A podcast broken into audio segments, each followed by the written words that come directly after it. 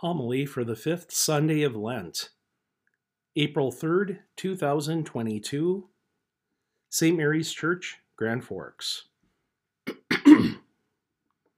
what does the word justice mean to you? If we were to survey everyone here, we'd get lots of different ideas. Theologically, justice is one of the cardinal virtues. The Catechism defines it as the constant and firm will to give their due to God and to one's neighbor.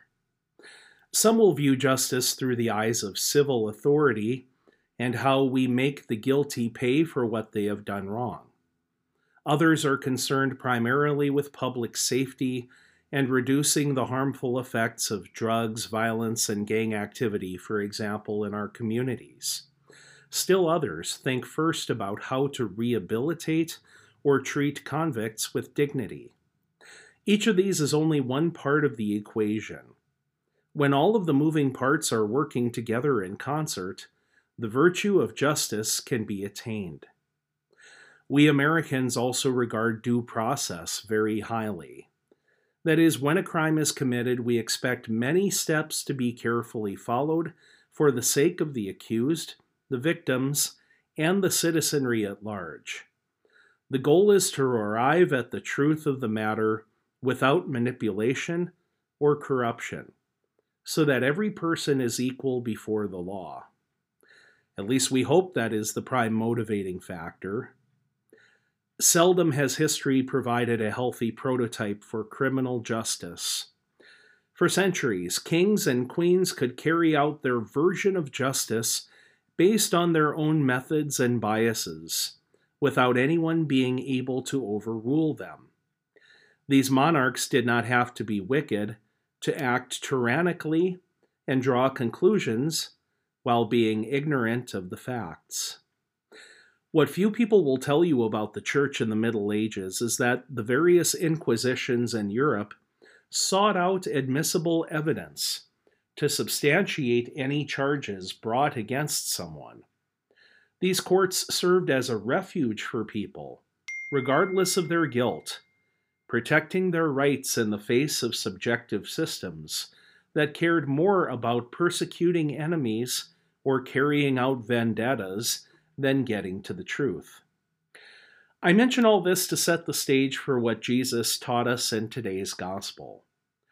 Can mercy and justice coexist, or does one disqualify the other? Did Jesus have to deny the sinfulness of the woman's offense to preclude her punishment? Did Jesus have to call for her death in order to affirm the sanctity of the marriage covenant? We can just imagine how the scene unfolded. What ought to have been a tranquil morning after a night spent in prayer on the Mount of Olives, as Jesus was visiting with people in the temple, suddenly became a maelstrom of noise and dust. The ringleaders thought they had tightened the noose so that there was no escape. Let's come up with a really thorny issue and put it squarely in Jesus of Nazareth's lap. He will have to make a choice one way or the other, and that will be his downfall. The trap they set for Jesus is this if he resists the woman's execution, the Pharisees would discredit him as an inferior rabbi for condoning such a serious sin. If he consents to stoning the woman, they would have grounds to charge him with illegally inciting others to kill her. But instead of being boxed in, Jesus could see from the start that something fishy is going on. The books of Leviticus and Deuteronomy both state that in a conviction of adultery, both guilty parties are to be put to death. As the saying goes, this violation takes two to tango. Where is the man? Why had no one identified him? Also, there was no shortage of reputable judges in the country. Why all of a sudden did Jesus outrank them all? There also have to be two witnesses to make such an accusation. Who are the witnesses here? Was each one questioned separately? Is their testimony a matter of public record? How can anyone know that what they say happened really happened? It's quickly evident that the way this whole episode unfolded is a farce, an ambush that considers this woman only as a pawn. The mob tried to rush Jesus into a decision, but Jesus would not be rushed. Neither did he have a thirst for the appeal of such raw power to instantaneously decide whether someone lives or dies. He operated patiently and methodically in the hopes that the woman's accusers would think about what they were doing. The fact that Jesus paused right then, instead of springing into action, gives us an important example to follow. Consider how Jesus created a sacred space in the middle of such frenzied anger. Perhaps that's a skill we can nurture in our own lives, when it would be easier to act in haste when it would be simpler to judge others rather than walk with them in love toward transformation. Over the years, Christians have been very curious about what Jesus wrote as he bent down to the ground. Some commentators have speculated, and this does not apply literally in the, appear literally in the text. I only submit it for your consideration. That the Lord started writing the names of the main instigators and when he crouched down the second time, the Pharisees feared that he would start to write down the most grievous sins on each man's soul. None of them wanted any part of being on trial themselves. We could almost hear the thud of stones dropping from the accuser's hands. Even though the crowd reluctantly disperses, we do not lose interest in the scene. On the contrary, the sight of Jesus and the woman together contains a burning intensity. We recognize that a day is coming when each of us must stand as she stood then, as if there were no other people in the world, just Jesus, just me. What do we see in her? Shame, yes, to be sure, but we also detect a sense of awe in this man who by so few words and in such a composed demeanor quelled a near riot. Her eyes are devoid of any terror now, because the eyes that gaze upon her are radiating divine love. His look is not at all scornful, lustful, or objectifying.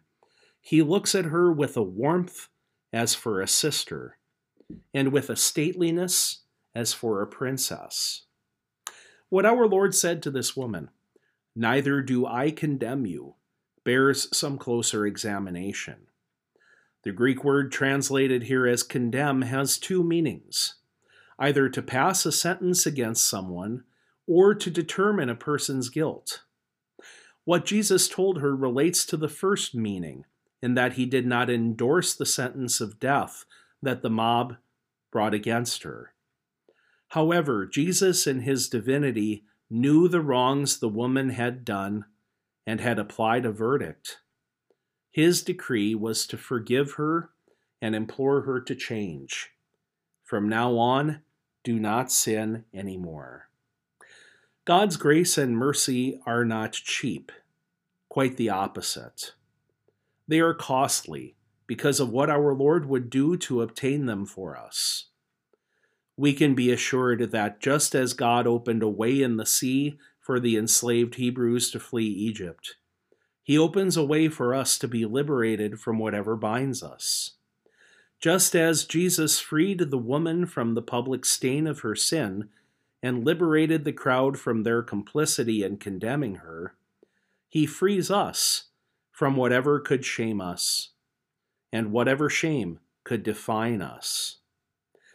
When St. Paul said in today's second reading that he desires to be conformed to the death of Jesus, he is daring us to accept the grace Jesus offers to us in his passion and death, to die to those things in us that might make us feel morally superior to others, those attitudes that ignore our own need for humility and God's mercy.